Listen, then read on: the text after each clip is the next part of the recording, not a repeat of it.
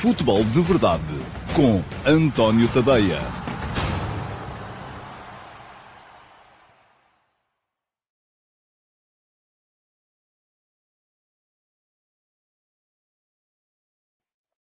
Ora, então, olá, muito bom dia a todos.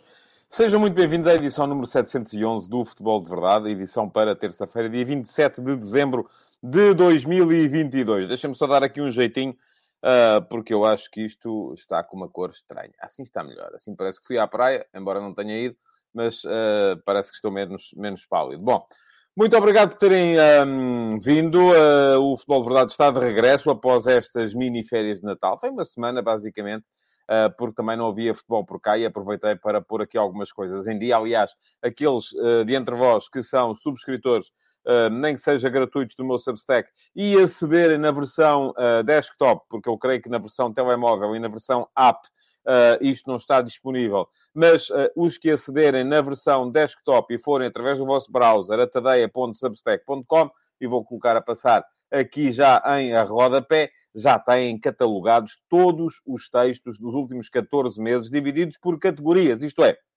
se vocês uh, querem, por alguma razão, recuperar todos os textos da série F80, vamos supor, ou todos os textos da série Eminências Pardas, ou todos os textos da série Donos da Bola, ou só vos interessa mesmo o último passo, podem chegar lá e ir através da respectiva categoria, ir à procura, clicam em cima e têm todos os textos dessa série devidamente catalogados. Uh, foi uma coisa que deu ainda assim algumas horas de trabalho, mas está feito e, portanto, a partir daqui, muito mais user-friendly o meu Substack uh, para quem vai através da versão uh, desktop. Um, isto não quer dizer que eu não vos encoraje a descarregarem a app, porque para quem quer acompanhar o uh, Substack uh, no dia a dia, a app é sempre muito mais fácil de lá de, de, o fazer. E podem já, já a app para iOS e a app para Android. Portanto, os principais sistemas operativos já têm a app. Quem ainda não tem a app está a deixar passar o futuro à vossa frente. É só uma questão de chegarem lá. Vou deixar aqui um link para uh, poderem uh, descarregar a app. A app é gratuita, a app do Substack, e podem descarregá-la e dessa forma também aceder também de uma forma muito mais simples ao, uh, ao meu Substack e a outros Substacks que optem por ler e acompanhar. Bom, Estamos de, de, volta após estas mini-férias de Natal. Espero que tenham tido todos um uh, Natal o melhor possível. Uh, Deixem-me só olhar aqui para os primeiros comentários que por cá aparecem. O João Moreno a dizer bom dia pessoal e boas festas. Não devo ver o direto, só mais tarde o diferido. Muito bem, João. É bem-vindo quando for, quando puder. Jason Lima, uh, não sei se já lhe dei os parabéns, pá. Já te dei os parabéns por causa do, do, do, do sucesso no Super Bru, não me lembro, não tenho a certeza, mas pergunta se uh, Gakpo é uma boa contratação para o Liverpool. É sim, senhores, já vamos mais daqui a bocado falar disso com um bocadinho mais de detalhe. Uh, e pergunta-me ainda ao Jason se o uh, Braga vai jogar mais defensivo contra o Benfica devido à goleada sofrida em Alvalade. É uma possibilidade. Vamos a ver. Alcides Correia, bom dia. Uh, boas festas também para ti. Uh, e depois uh, diz aqui o Alcides para o Jason, elas não matem, mas morrem. Acredito que a goleada esteja no subconsciente dos jogadores do Braga. Também creio que isso possa vir a acontecer. Uh, o Jorge Fernandes deixou-me aqui um superchat que eu aproveito para agradecer e cá está ele, prenda atrasada. Muito obrigado, Jorge, pelo uh, superchat que me deixa aqui. e mais mensagens antes da ordem do dia. Uh, o Filipe Oliveira passou para desejar boas festas e também responde ao Jason a dizer que pode acontecer o contrário. Isto é o que aconteceu em Alvalade, foi um dia mau, apesar de já ter acontecido o mesmo no Dragão. É verdade, sim senhores. Uh, e pergunta-me ainda aqui o Alcides, tendo em conta a maneira como Ruben Amorim tem montado a equipa do Sporting, a maior parte das vezes com jogadores móveis, achas que faz mesmo falta outro ponta de lança além de Paulinho? Não, acho que não faz. Acho que faz falta alguém que seja forte na finalização. Não tem que ser um ponta de lança, pode ser um avançado móvel. Por exemplo, vamos colocar isto aqui no uh, pináculo das coisas. O Messi, não é? O Messi, é claro que não vem para o Sporting, como é evidente, mas o Messi é um ponta de lança. Não, mas é um jogador forte na finalização, não é? É, apesar de ser um jogador móvel. Portanto, aquilo que fazem falta para estas linhas da frente de equipas que uh, jogam com uma frente de ataque muito móvel é ter jogadores que sejam fortes na finalização, que sejam objetivos. E uh, isso fará sempre uh, falta. João Morgado Ferreira, boas festas. Sandro Castanho, bela semana de férias que foi, é verdade, sim senhores, deu para, para, para descansar um bocadinho ainda assim. O Jorge Fernandes pergunta-me se vou substituir o Braga pelo Sporting. Parece-me que na segunda parte do campeonato o Sporting vai estar forte. Pode fazer uma gracinha na Liga Europa? Não. E aproveito para dizer como é que vai passar a funcionar na segunda metade da época, porque eu assumi o compromisso de, uh, quando chegássemos ao Campeonato do Mundo, de redefinir, a seguir ao Campeonato do Mundo, a forma como vai funcionar o meu Substack em termos de crónicas de jogo. Ora bem, a conclusão a que eu cheguei é que não consigo manter o ritmo que estava uh, a ser feito. E, aliás, não é muito difícil de, de, concluir, uma vez que nas últimas semanas já nem sequer tive capacidade para fazer as crónicas de jogo. Eu estava a fazer as crónicas de todos os jogos de uh, Flóculo Porto, Sporting e Benfica, para os, dizer os nomes de acordo com a classificação na última liga, uh, quer fossem no, uh, na liga, quer fossem nas competições europeias. Ora, tendo em conta que esta primeira metade da época foi uma primeira metade muito acelerada, com jogos de competições europeias quase todas as semanas, isto redundou na necessidade de eu fazer seis crónicas de jogo por semana. Seis crónicas de jogo por semana, eu já vos disse aqui, cada uma delas implica cerca de oito horas de trabalho, só isso já suplanta aquilo que deve ser o uh, normal horário de trabalho uh, de um português, ou de um cidadão europeu, ou daquilo que quiser, que já eram 48 horas só para as crónicas de jogo. Não tenho essa capacidade, tenho mais coisas que quero fazer e que estava a deixar de fazer, de modo que redefini a forma como vou fazer as crónicas de jogo no meu Substack. E há bocadinho uh, deixei aqui a passar em baixo o uh, endereço, tadeia.substack.com, mas não deixei, e vou deixar aqui agora, o uh, endereço para poderem subscrever o Substack. Um, já sabem, podem chegar lá e fazer a subscrição uh, gratuita, que recebem apenas os conteúdos gratuitos e não vão receber crónicas de jogo, ou podem fazer a subscrição premium, pagam uh, eh, 5 euros por mês e recebem todos os conteúdos, não só os gratuitos, como também as crónicas de jogo, como também outros conteúdos que venham a surgir e ainda têm acesso ao meu servidor de uh, Discord, onde nós fazemos regularmente o futebol de verdade VIP e vamos mantendo salas de chat uh, uh, uns com os outros, e ainda ao meu canal de Telegram, onde recebem os textos lidos por mim para poderem ouvi-los enquanto estão a fazer outras coisas. Bom, ficou o link lá atrás. Mas ia explicar. Crónicas de jogo. A partir daqui, segunda metade da época, todas as semanas eu vou fazer uma crónica de jogo da Liga. E qual é? Vai ser definido uh, por um esquema, enfim, não é simples nem é complicado. Eu acho que é relativamente simples de entender. Todas as semanas eu junto, uh, por exemplo, esta semana vamos ter, e a crónica de jogo que vou fazer esta semana, desta jornada, vai ser a do Sporting Clube Braga Benfica. Porquê? Porque somando a classificação de uma equipa com a classificação da outra, é o jogo que obtém o menor total. Uh, o Sporting Clube Braga é terceiro, salvo erro. Uh, o Benfica é. Eu, eu, estou tão fora do futebol nacional que tive que dizer aqui o salvo erro. Creio que é assim, espero não me estar a enganar. O Benfica uh, é primeiro, portanto, os dois somados dá quatro, o que quer dizer que é a, a soma mais baixa de todos os jogos desta jornada. Portanto, todas as jornadas, uma crónica de jogo. E vou continuar a fazer as crónicas das competições europeias. Uh, Desta vez com um bocadinho mais de facilidade, porque à partida já não vamos ter uh, crónicas uh, ou jogos nos mesmos dias, a não ser nos jogos do Sporting e do Sporting Clube Braga, uh, que provavelmente vão jogar sempre à quinta-feira nas competições europeias nesta segunda metade da época. Portanto, vai ser assim. Espero que vos agrade este, perdão, este novo esquema. não tenho mesmo maneira de manter o esquema anterior. Muito bem. Diz-me aqui o Paulo Ferraz gostava de escutar melhor a sua opinião do porquê da sua preferência de Mourinho para a seleção. Já lá vou também daqui a bocado, mas há um texto, e aliás eh, pode ficar aqui já também o link, com certeza que o leu. Uh, se não o leu, ele estava lá para poder, uh, para poder ler. Uh, o último passe de hoje, com a razão pela qual eu acho que o José Mourinho seria a melhor solução para a seleção nacional. bom, vamos em frente. Vamos em frente para podermos não há pergunta na MUX hoje, porquê? Porque ontem não houve uh, programa, e portanto, não tendo havido programa ontem, já não há programa há, mais de uma semana, as perguntas que lá estavam já estão razoavelmente desatualizadas, e por isso mesmo uh, optei por não fazer pergunta na MUX hoje, mas já sabem, quem quiser ir à emissão gravada desta edição do Futebol de Verdade e deixar na caixa de comentários perguntas, podem até ser as mesmas que fizeram aqui uh, no, uh, no, no live chat. eu não consigo é, uh, ir buscar estas do live chat, tem que ser lá. Uh, e dessa forma eu depois amanhã seleciono aquela que me parecer mais interessante e respondo-lhe em direto no programa de amanhã. Será a selecionada como pergunta na MUS. Bom, uh, vamos em frente. já vos expliquei a estratégia para as crónicas. já vos disse que amanhã volta a haver pergunta na MUS. Vamos então uh, começar a tratar dos temas do dia e podemos perfeitamente uh, começar por essa questão e vamos... Uh, ainda aqui tenho os separadores. Um, começar então pelos ataques rápidos e deixar o tema Enzo Fernandes para o ataque organizado, porque me parece ser o tema mais borbulhante do, do dia. Vamos então aos ataques rápidos para vos falar aqui de uma série de uh, questões uh, que têm a ver com o dia de hoje e uma delas é precisamente o texto do último passo, que já deixei o link lá atrás, em que eu expliquei as razões pelas quais uh, gostava que fosse José Mourinho o selecionador nacional.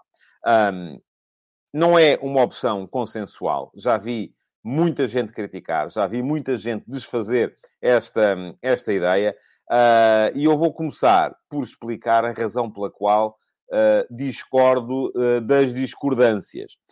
Há aqui duas questões fundamentais três, vamos chamar vamos dizer que há três. Três questões fundamentais para aqueles que acham que o José Mourinho não é a melhor solução para a seleção. E pergunta-me aqui o Rui Miguel Alves Coelho, Mourinho e Roma, se é conciliável. Não, eu acho que selecionador não pode ser treinador de nenhum clube. Essa é a primeira questão. Portanto, se a Seleção Nacional uh, uh, contratasse Mourinho, Mourinho teria de sair da Roma. Pelo menos se fosse eu a tomar essa decisão. Uh, e, portanto, essa é, é, é aquilo que eu penso. Uh, aliás, pergunta-me aqui o João Costa se uma opção estrangeira, o que é que acha? Eu não acho nada. Se me, diz, se me puser aí nomes, eu digo, este acho diz-me assim, o Guardiola, acho bem. O Klopp, acho bem. Agora, um estrangeiro. Um estrangeiro é uma coisa muito... Enfim, mas quem, não é? É como dizer, ah, mas é um estrangeiro ou é um... Mas quem? Há portugueses que são bons, há portugueses que são maus. Há estrangeiros que são bons, há estrangeiros que são maus. Uh, e, portanto, uh, pergunta-me aqui o Josias Martins Cardoso no que divergem Fernando Santos e Mourinho. Eu não percebo, eu não percebo em que é que convergem. Começa logo por ser essa a minha, a minha, a minha dúvida. Uh, mas vamos, vamos às, às questões. Uh, vamos às questões uh, que têm sido colocadas e eu para isso tenho que parar de responder às, às, vossas, às vossas eh, perguntas. Diz-me aqui o Tiago António Carvalho, como dizia a outra moça, Mourinho é um Fernando Santos mais caro. Não tenho nada essa ideia. E pronto, estamos, somos todos amigos como dantes. Acho que as pessoas são diferentes, os métodos de trabalho são diferentes, as formas de pensar são diferentes. Epá, é tudo tão diferente. Eu acho que isso é, é... Aquilo que nós temos que pensar aqui é o seguinte, mas faz algum sentido? E com isto já estou a começar a ir buscar então as razões pelas quais uh, tem havido gente a dizer que não pode ser o José Mourinho. Primeira questão, é muito defensivo. E eu fico, eu, eu ouço isto e fico, uh, uh, garanto-vos, fico um bocadinho banzado. Mas é muito defensivo. Porquê? Vamos, vamos olhar para números.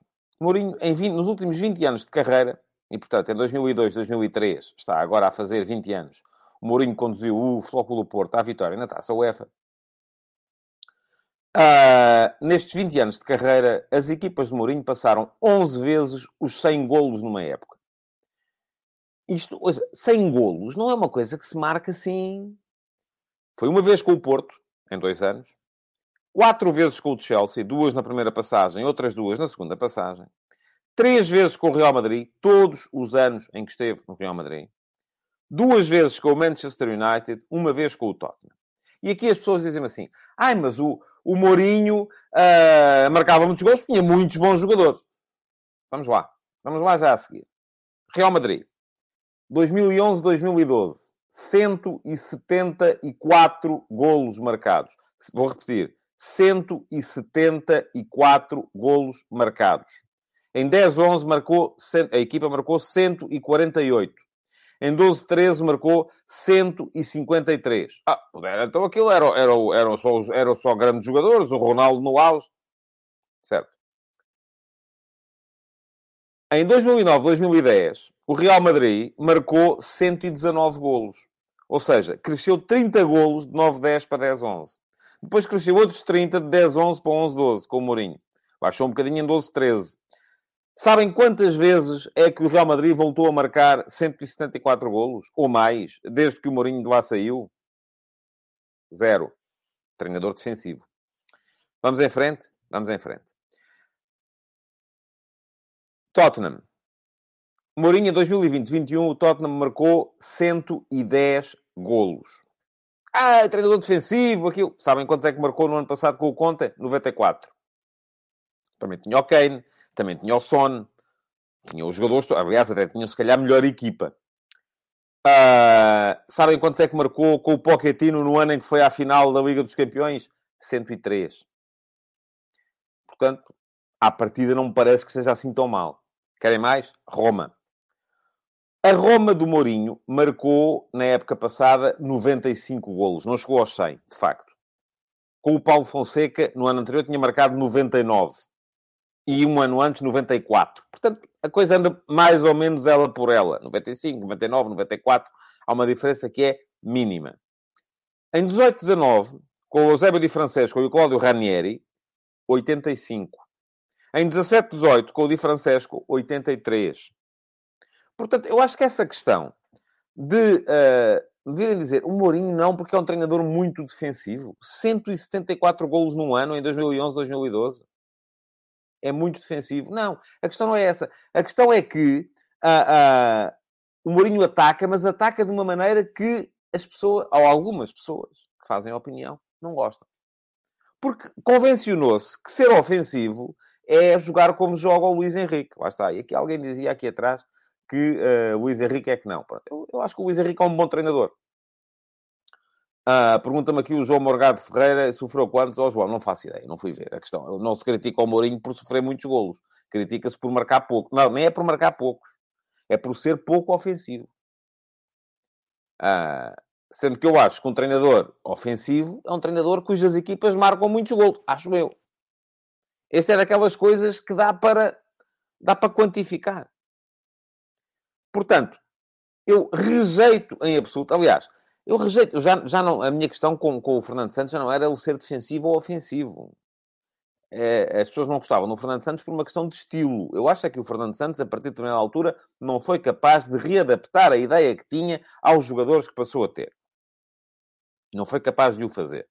E se há coisa que eu reconheço ao José Mourinho, e já o disse aqui em tempos, acho que o José Mourinho é dos nossos treinadores um dos mais estaticistas, é ter capacidade para ter uma ideia para as suas equipas. O Inter do Mourinho era defensivo. Era. Porquê? Porque era assim que podia ganhar. E uma seleção nacional com o Mourinho garantiria, a partir de uma, duas coisas. Primeira, haveria uma ideia que se calhar adequada aos jogadores. E, e atenção, esta coisa que se diz agora, que a seleção evoluiu muito neste campeonato do mundo, porque passou a ter a capacidade para libertar o Bruno Fernandes, o João Félix, o uh, Bernardo Silva. O, uh, não libertaram o jogador que para mim era mais interessante ali de todos, que era o Rafael Leão.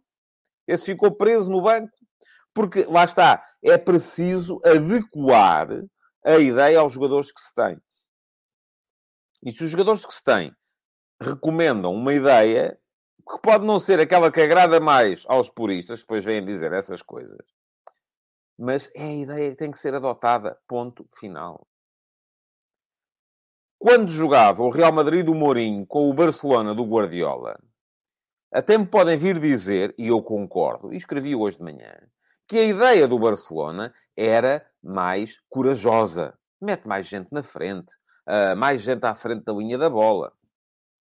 A do Mourinho, do Real Madrid, era mais cautelosa, certo? Mais gente atrás da linha da bola. Jogo mais direto e mais... Uh, uh, mais direto e mais vertical. Agora vem dizer, e qual é que é melhor? E qual é que é mais atrativa? Eu não sei. Depende. Eu, por exemplo, gostava mais de ver o futebol mais vertical, mais blitz futebol, aliás, mais gegenpressing, mais... O, o, a equipa do Mourinho que mais gozo me deu ver jogar foi o primeiro Porto, o Porto 2002-2003. Mais até que o Porto 2003-2004. O Porto 2003-2004 era taticamente mais evoluído.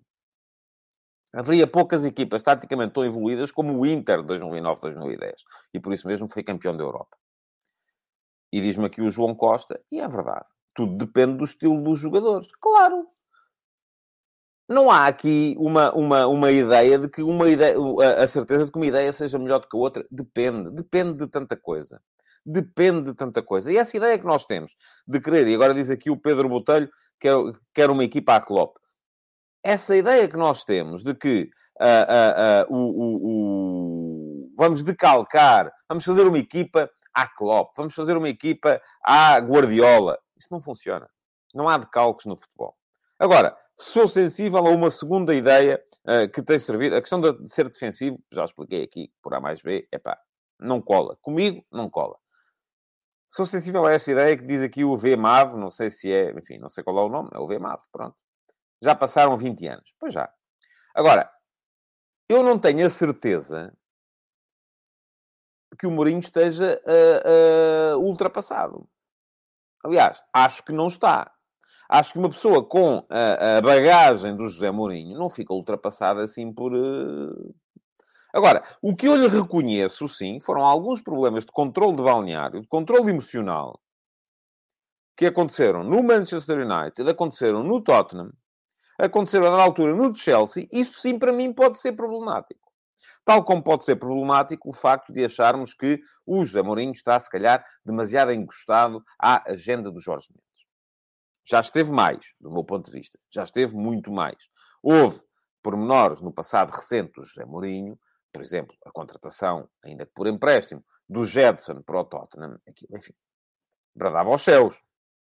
Não fazia, fazia zero sentido. Uh, acho que, desde que está na Roma, acho, mas atenção, eu estou aqui, só, estou só a achar, acho que essa é uma questão que já não se coloca com a mesma premência. Além de continuar a achar aquilo que sempre achei, é que um treinador basicamente está nisto para ganhar. Não está nisto para servir agendas de ninguém. Muito menos um treinador que já ganhou, ganhou o José Mourinho, ou, ou, que está bem na vida como está o Fernando Santos. Nunca foi, essa questão nunca foi uma questão importante para mim. Portanto, porquê é que eu acho que Mourinho pode ser a opção melhor? Já o expliquei aqui. Enfim, quem está com atenção já percebeu. Porque eu acho que é preciso criar uma ideia para esta equipa de Portugal. É preciso um treinador com uma ideia. Eu já o disse aqui, na altura, creio que ainda o, o, o Fernando Santos estava uh, em funções. E, portanto, não me quis alargar muito por esse caminho. Há uma série de treinadores portugueses muito bons. O Abel Ferreira é um excelente treinador.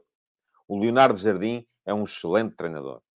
O, uh, uh, o, já nem sei quem foram as opções que eu dei mais hoje. O André Vilas Boas é um excelente treinador.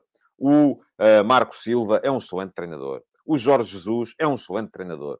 O Sérgio Conceição, o uh, Ruben Amorim são excelentes treinadores. O Paulo Souza é um excelente treinador. O Carlos Carvalhal é um excelente treinador. Agora, há uns que têm coisas. O Bruno Lage, lembro-me aqui o, o, João Morgado Ferreira, que foi uma das opções que eu coloquei, e eu acho que vai acabar por ser o Bruno Lage, o selecionador nacional. Uh, o Bruno Lage, diz aqui o João Morgado Ferreira, é um excelente treinador. Nós temos uma série de treinadores excelentes em Portugal. Uns têm umas valências, outros têm outras valências. Uns são melhores numas coisas, outros são melhores noutras coisas.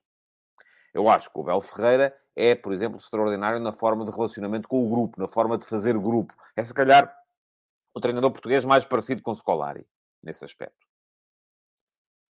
O Carlos Queiroz, provavelmente, é um dos melhores, se não o melhor treinador de campo que Portugal alguma vez conheceu. Nunca teve sucesso na seleção, precisamente porque falhava nesta perspectiva. Ao Mourinho, eu reconheço, como reconheço de todos estes que eu disse ao Paulo Souza, a ideia de. E o Jorge Fernandes, eu já tivemos esta conversa aqui da outra vez. Uh, um, um, trabalho bom do Paulo Souza durante uma época inteira. Estamos a misturar alhos com bugalhos, Jorge. Uma coisa é uh, uh, ele ser bom treinador, outra coisa é ele ficar. Assim, não ficou na Polónia, não, porque tinha melhor para onde ir. Da mesma maneira que se o clube de repente quiser despedi-lo, o Benfica despediu o Bruno Lage porque achou que devia ir buscar o, o, o, o, Jorge Jesus. Portanto, Uh, essa não é uma questão. Estou aqui a explicar. Há uh, uma série de questões que fazem com que uns sejam melhores, outros numas coisas, outros sejam melhores noutras. Se calhar o mais completo de todos é o Leonardo Jardim. Não acho que o Leonardo Jardim seja, do ponto de vista tático, alguém capaz de inovar. Com o Leonardo Jardim, as equipas jogam basicamente 4-2-3-1 uh, e pronto. E aquilo é, é aquilo e é aquilo. E se calhar até serve para esta equipa. Agora, a questão aqui depois é: não dá para jogar os Armandinhos todos que nós queremos que joguem. Uh, porque para jogar é os Armandinhos todos, se calhar vai-se complicar. Uh, mas, porque não dá para encaixar. e vai ser preciso colocar de fora alguns jogadores que são redundantes, porque fazem todas as mesmas coisas. Uh, mas, uh, uh, agora até me perdi aqui um bocadinho. Acho que de todos estes, o Mourinho é aquele que pode ter uma ideia mais consolidada e mais. Além disso, é alguém que tem estatuto, que pode levar com as azias e com as, uh, as más disposições e com as críticas e com isso tudo e que neste momento eu acho que faz todo o sentido na seleção. Já ficou o link lá atrás para quem quiser ler aquilo que eu penso. Uh, está lá atrás. Quero só pontuar aqui, porque este é um ataque rápido muito, muito, muito prolongado. Um, só pontuar aqui mais três temas. Taça da Liga, passei completamente ao lado. Não vi nenhum jogo. Estive concentrado no Mundial e, entretanto, Uh, parei também este bocadinho e estive um bocadinho afastado do, do futebol, mas vamos ter. Um, está os astros a conjugarem-se. Uh, e diz aqui o, o Josias Martins Cardoso que não concorda com essa dos jogadores redundantes. Pronto, ainda bem, Josias. Vitinha, João Félix, Bernardo Silva, Bruno Fernandes. Temos aqui quatro médios centro barra número 10. Quatro. Temos que meter lá um ponta de lança, faz cinco. Temos que meter uma defesa a quatro à partida, não é? E um guarda-redes, 5 e 4, 9 e um 10. Portanto, agora é fazer uma equipa com isto. Não é fácil. Não me parece fácil, uh, uh, mas estamos aí. Um, diz aqui com piada o João Azevedo, o problema do Mourinho é que não podia neutralizar o Matites. Pois não, o Matites já não podia ver. Mas também não creio que o Matites fizesse assim tanta falta à Seleção Nacional.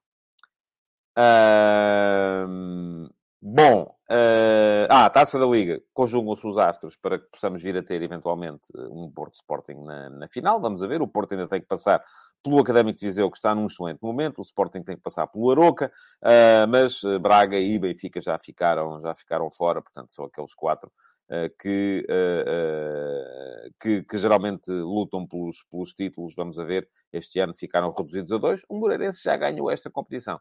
Vamos a ver se desta vez ficou de fora, foi afastado pelo Aroca nos quartos de final. Portanto, isto não quer dizer que o, não possa, o Vitória Futebol Clube também ganhou em tempos, não quer dizer que não possa sorrir ao Aroca ou até ao Académico de Viseu.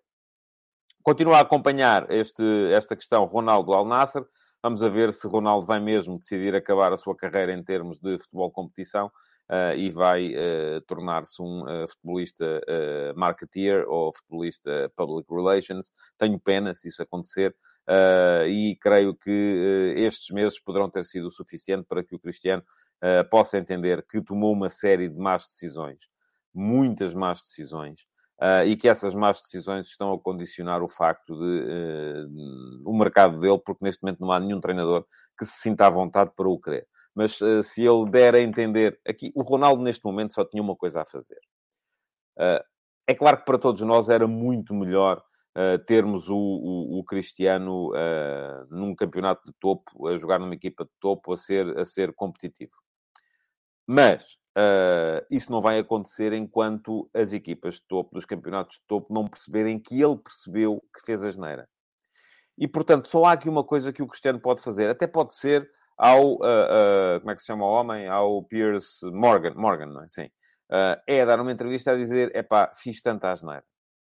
Quero aqui pedir desculpa, porque de facto andei aqui mal aconselhado, uh, andei aqui, não houve ninguém que me chamasse a atenção, eu deixei-me iludir, uh, e no entanto estou neste momento consciente que de facto uh, fiquei muito afetado com, com a morte da, da bebê, e isto fez com que eu fosse por aí abaixo Uh, e, uh, mas já percebi, já caí na real, já estou uh, dentro da realidade e, já, e, portanto, quero muito voltar a ser jogador de competição.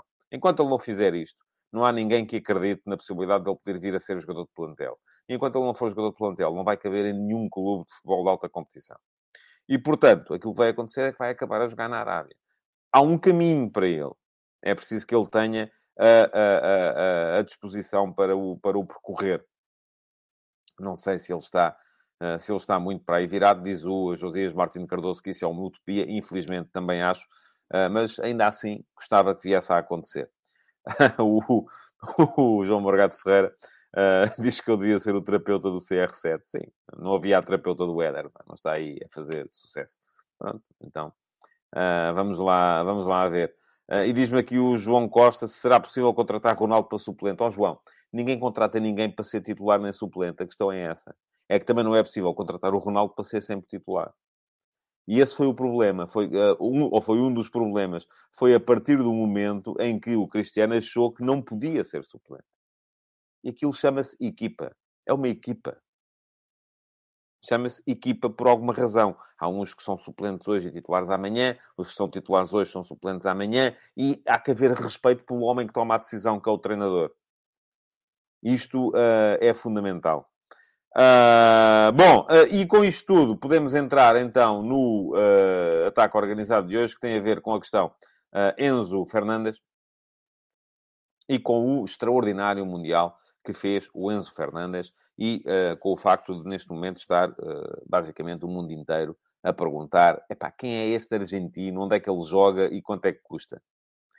Ora, o quanto é que custa depende custou pouquinho. Há pouco tempo ao Benfica, há uns meses, foi um golpe de gênio a contratação do Enzo Fernandes pelos 10 milhões. E já na altura, sabem que o mercado é muitas vezes, uh, o sucesso no mercado depende muitas vezes da capacidade que os clubes possam ter para dizer não. Uh, e o Benfica, uh, o River Plate aparentemente precisava de vender, ou tinha que vender, e o Benfica foi sabendo dizer não a todas as subidas de preço que o River Plate foi fazer e conseguiu contratar o Enzo Fernandes por um preço, foram 10 milhões mais 8 milhões por objetivos. Ora, considerar-se-ia que valorizar um jogador quatro vezes num ano é um grande, um negócio fenomenal. Neste momento, aquilo que se está a fazer já é quase em valorizar oito vezes em seis meses. É um negócio estratosférico a, fazer-se. A fazer-se é um negócio estratosférico. Agora, a questão aqui é a seguinte. E a pergunta que eu vos colocava na, na, na, no lançamento deste futebol de verdade era a seguinte: faz sentido pensarmos na transferência do Enzo Fernandes por 125 ou 127 milhões de euros neste momento?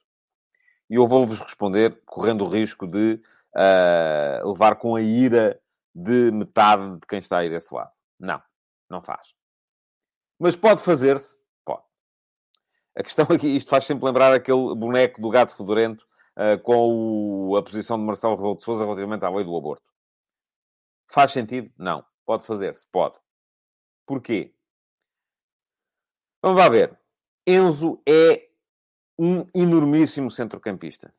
É um jogador que está uh, acima da média, mas muito acima da média do futebol português. Muito acima da média.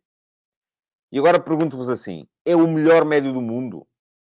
É assim um jogador que seja uh, melhor do que qualquer outro centrocampista no mundo inteiro, de maneira a marcar a diferença, de maneira a poder uh, uh, encetar uma corrida desenfreada de vários clubes a ponto de baterem a cláusula e mais ainda? Não. Não é. Diz aqui o Tiago Caetano Bellingham é 10 vezes melhor e vai ser mais barato. Eu não sei se vai ser mais barato. Acho que vai ser mais caro. Mas, e também não é 10 vezes melhor. Uh, acho que são jogadores ao nível um do outro. Se quer que lhe diga. Acho que são jogadores ao nível um do outro, ao nível de, de, de, de, de um, de um Tchouameni, ao nível de... Enfim, os melhores médios jovens da Europa uh, são 4 ou 5 nenhum deles valeu, uh, ou nenhum deles foi transacionado por 120 milhões de euros. No caso do Bellingham, há uma, há uma questão, é ele é britânico, é inglês. E isso, para quem tem o dinheiro, que são os ingleses, é fundamental, mais a mais, numa altura de Brexit. Mas, a questão aqui é, é um jogador extraordinário? É. Faz sentido que se fala agora, de repente, nos 120 milhões? Não. Eu vou explicar porque é que não também. Vejamos o caso do Gakpo. Eu há bocado deixei a promessa de que ia voltar a falar do Gakpo. O Gakpo tinha o Manchester United e o Liverpool a lutar por ele. É comunitário. Embora isso para a Inglaterra, neste momento, seja mais ou menos irrelevante. Fez três golos no último campeonato do mundo. Principal figura da seleção dos Países Baixos. Vai ser-lo durante os próximos anos. E não chegou aos 50 milhões de euros. Atacante. Por que razão é que, de repente, podemos achar que um médio pode ser vendido por, por mais de 120 milhões? Diz o Carlos Santana, o Enzo tem 21 anos, a ver esse dinheiro é agora. Não, não vale, Carlos. O que não quer dizer que não possa ser transacionado. O que não quer dizer que não possa ser transacionado por esse valor, atenção. André Saraiva, a questão já não se prende sobre se ele vai sair ou não, a questão é quando, janeiro ou junho. Sim, já lá vamos. Uh, diz o Jorge Fernandes, é um dos melhores top 5 dos médios sub-23. Está certo. Agora, sabe quantos jogadores na história do futebol mundial é que foram vendidos acima de 120 milhões de euros? Foram cinco. E desse grupo estão o Neymar e o Mbappé. Uh, a influência do Enzo Fernandes no futebol mundial está ao nível do Neymar ou do Mbappé? Não está, pois não. Vamos concordar que não está. Pronto. Uh, Christopher Ribeiro da Silva. E o valor do Mbappé do Mónaco para o PSG já fazia sentido? Não. E se quiser pesquisar o que eu escrevi nessa altura, também escrevi a mesma coisa. Não, se me quiser apanhar em, a ser incoerente nisto, é difícil. Dificilmente acontece. Porque aquilo que eu penso é aquilo que eu penso e não, não muda de acordo com o nome do jogador ou com o nome do clube. Ah, e por isso eu vos dizia, e atenção, há aqui esta frase do Rafael Mota, é exemplar. O valor dele é o que os interessados estão disponíveis para pagar, certo? Mais, é aquilo que os agentes que fazem o negócio conseguem convencer os, os interessados a pagar. Essa é que é a questão. Não é? Essa é que é a questão. Portanto, eu dizia-vos, o Enzo Fernandes pode valer 127 milhões de euros, conforme se diz, ou mais ainda, porque vai bater a questão do Félix. Vale neste momento? Faz sentido que ele seja transacionado por esse valor neste momento? Não. Pode ser transacionado por esse valor? Pode. Porquê? Aqui entram as tais questões de inflação de mercado e de... Uh, uh, ainda agora vimos, é? o Wolverhampton vai precisar de um avançado para se reforçar. E quem é que o Jorge Mendes vai buscar? Um jogador ao Atlético de Madrid. É só, isso não é, não é difícil de acertar. Estes carrosséis permitem esta inflação de valores de jogadores uh, uh, e permitem que eles sejam transacionados muito acima daquilo que é o valor dele. Agora, eu não quero com isso. É para o gajo está a dizer que o, o Enzo não joga nada. Não! O Enzo é um dos cinco. E concordo com aquilo que estava aqui a dizer há bocado é um dos cinco médios, um dos cinco melhores médios do mundo uh, no sub-23 neste momento. Sem dúvida nenhuma. Foi o melhor do Mundial, o melhor jogador jovem do Mundial. Sem dúvida nenhuma. 120 milhões. Não. Só mesmo, só mesmo numa situação de, lá está, acertos de contas. Uh, uh, e diz aqui com graça o João Morgado Ferreira, o Félix vai acabar no Wolves, então não creio, porque o Félix tem valor a mais para o Wolverhampton. Seria, isso seria de facto uh, chocante. Uh, mas o, o, o, os, os, campeonatos, os eh, campeonatos de mercado redundam muito nisto. E, uh, e, diz aqui o Pedro Castela que ele é o único campeão do mundo. Pronto, está bem. Agora, a questão aqui, outra questão que se coloca é, é esta: é vai sair agora ou no final da época. Tanto quanto eu sei, agora o Benfica não é obrigado a deixá-lo sair. No final da época, se alguém bater a cláusula, é daí que se possa admitir a possibilidade de alguém chegar e pagar acima da cláusula, porque é preciso convencer o Benfica e o jogador. No final da época, basta uh, convencer o jogador e pagar a cláusula, se for o caso disso. Um, mas uh, uh, a questão aqui é agora ou no final da época lá está. Eu posso dizer-vos o que é que faz sentido. O que faz sentido é que seja no final da época. Não quer dizer que não seja agora. Porquê? Lá está. O mercado, os agentes a funcionarem. Estas, estes desvios do mercado têm sempre que ser tidos em conta. E não há nenhuma lógica para os explicar. Por muito que nós queiramos, não há nenhuma lógica para os explicar. O que é que é melhor para o Benfica? Vender agora ou no final da época? Eu acho que o Benfica com o Enzo é uma equipa muito mais forte. Não é só mais forte, é muito mais forte. Uh, será difícil de substituir, sem dúvida. A questão aqui é: o dinheiro faz falta ou não faz? Também tem muito a ver com isso. Tem sempre muito a ver com isso. E diz aqui o Paulo Lourenço que no final da época pode valer menos. Ó oh, Paulo, era como dizia há bocado o Rafael Mota. Ele vale aquilo que os clubes quiserem pagar por ele. Não há maneira de controlar se ele vale mais agora ou mais no final da época, ou menos agora ou menos no final da época. Como é que ele pode valer menos? Pode valer menos se de repente, e longe vá o agouro, se magoar seriamente. Pode valer menos se de repente o Benfica, com ele a jogar, o Benfica perder o campeonato, for goleado na Liga dos Campeões. Não creio que isso vá acontecer. Uh, uh, pode valer menos se de repente passar a suplente do Benfica, porque senão não vejo que possa valer menos.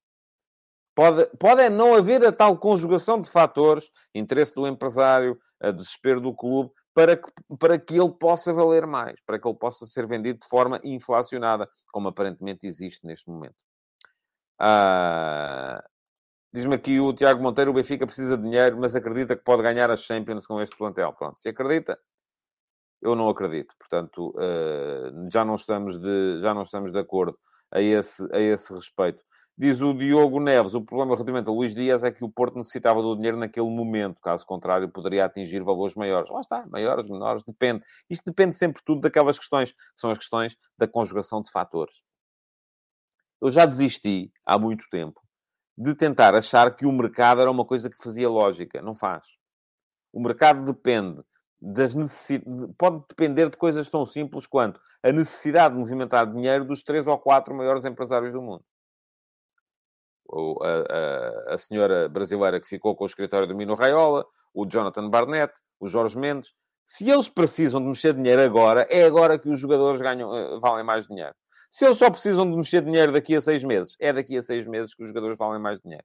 E nós andamos aqui todos entretidos, até às vezes a insultar-nos uns aos outros e dizer, ah pá, não, porque não estás a perceber, o gajo é muito melhor, é o melhor médio porque remata, chuta, passa, finta, dá piruetas e cambalhotas ao contrário.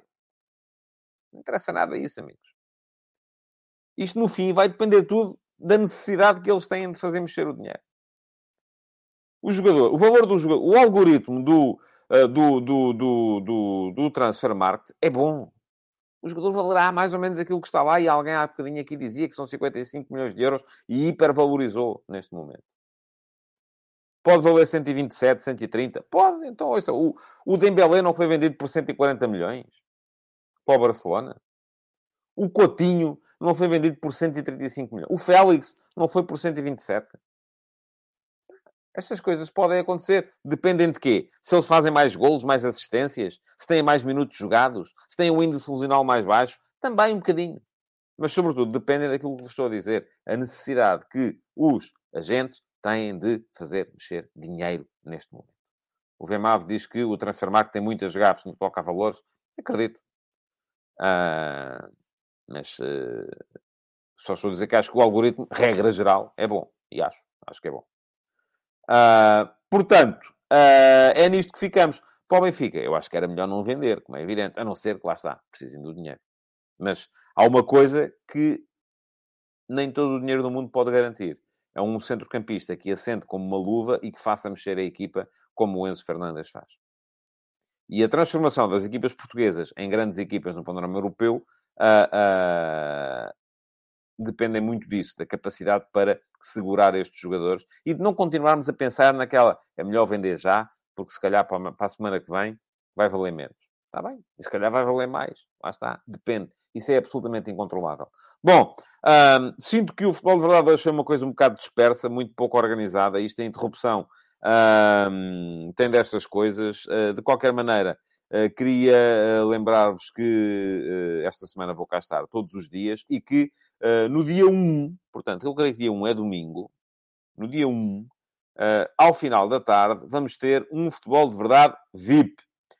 E vai ser no YouTube, ao contrário dos outros que são só no Discord. Este vai ser no YouTube para nos podermos ver e desejarmos um bom ano todos um ao outro. Foi uma coisa que eu comecei no ano passado. Estão convidados a participar no Futebol de Verdade VIP uh, todos os subscritores premium do meu Substack. Vão receber uh, hoje ainda, creio eu, uh, um e-mail com o convite. Só têm que responder no, no, no, na caixa de comentários a dizer que sim, que querem participar. Se não quiserem, tudo bem na mesma, podem assistir. Toda a gente pode assistir, inclusive os, os não subscritores.